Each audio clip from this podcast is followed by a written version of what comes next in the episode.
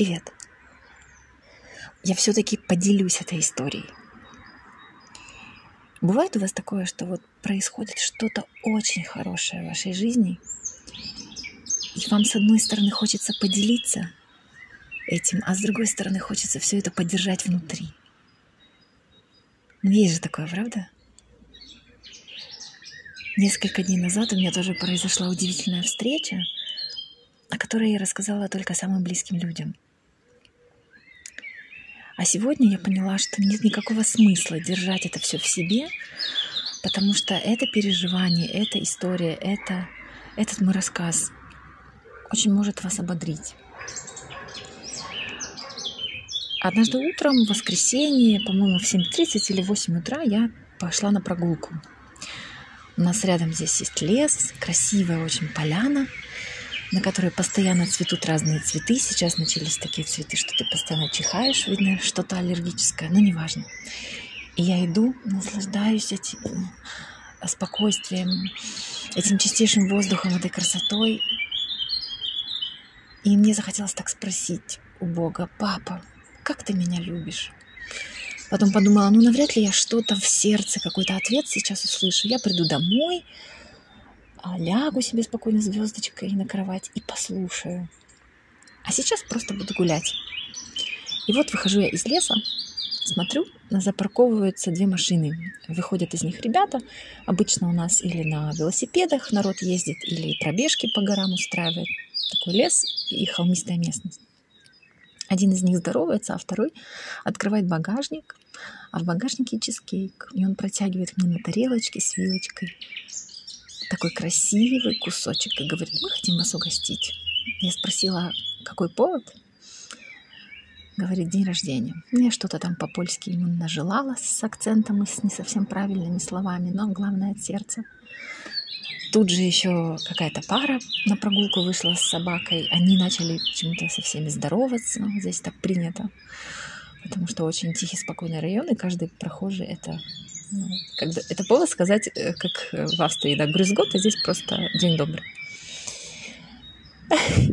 И знаете, я иду с этой тарелкой по своей аллее, э, по которой каштаны насажены. И чуть ли не плачу от счастья. Потому что понимаю, что это ответ на вопрос, папа, как ты меня любишь? Бог, как ты меня любишь? То есть он послал этих ребят в воскресенье в наш лес, на пробежку в день рождения чей-то. И положил ему в сердце желание угостить прохожего, то есть меня.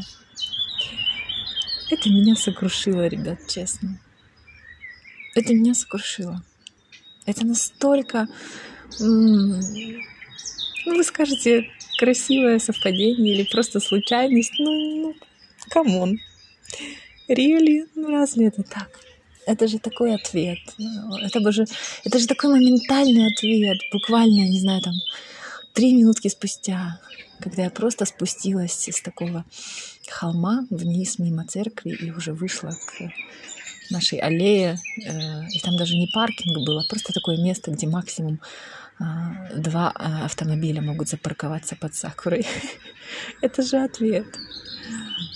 Вы знаете, такое общение с Богом меня очень укрепляет. Уже прошло то время, когда я боялась показаться куку, -ку, э, а было такое, где-то полгода продолжалось. Я боялась, что люди подумают, что я какая-то странная на всю голову, если я буду об этом писать на Фейсбуке или ну, вот, записывать так подкасты. Но а, я абсолютно мне, как сказать, я выбираю на это не реагировать, потому что мне важнее, чтобы кто-то вдохновился и прослушал это аудио до конца потому что в нем есть что-то, чего тоже жаждет душа. Нам же хочется быть принятыми, нам же хочется быть любимыми, нам же хочется быть окей, независимо от а, обстоятельств нашей жизни. Мы же всего этого хотим. И самой большой моей радостью это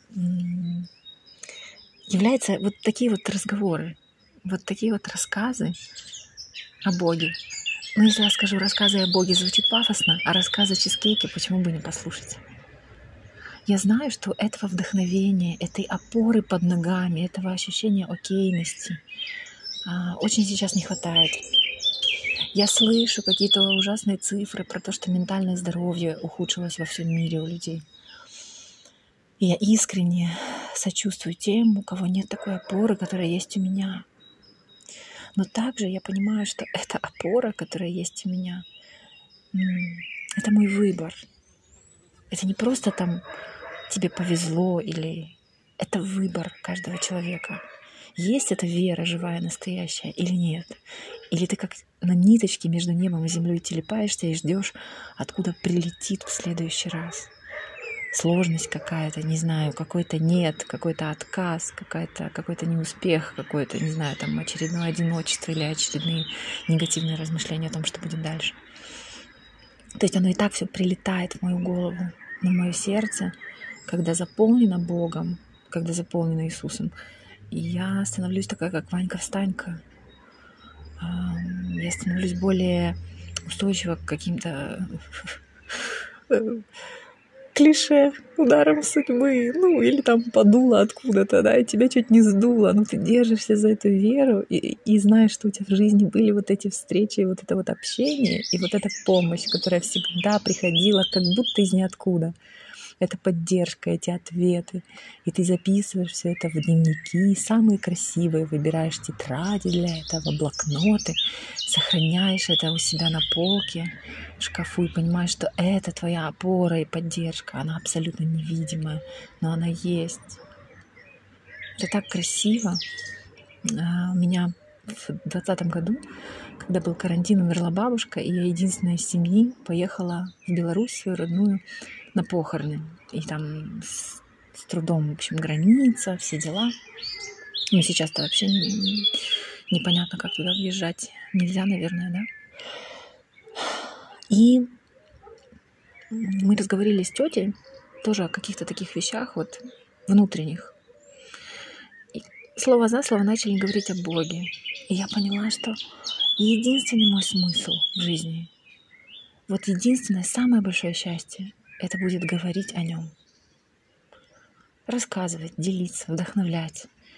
А, ну так скажу таким э, практичным языком, показывать какие-то инструменты, как, какие вопросы задавать Богу, как слышать ответ, как э, развивать свой характер, как наконец-то почувствовать вот это вот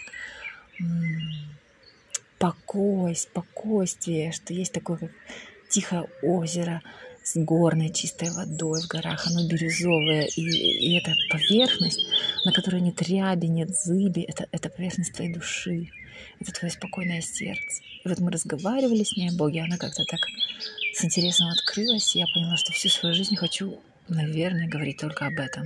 Только это дает мне смысл. Это очень странно, это очень необычно.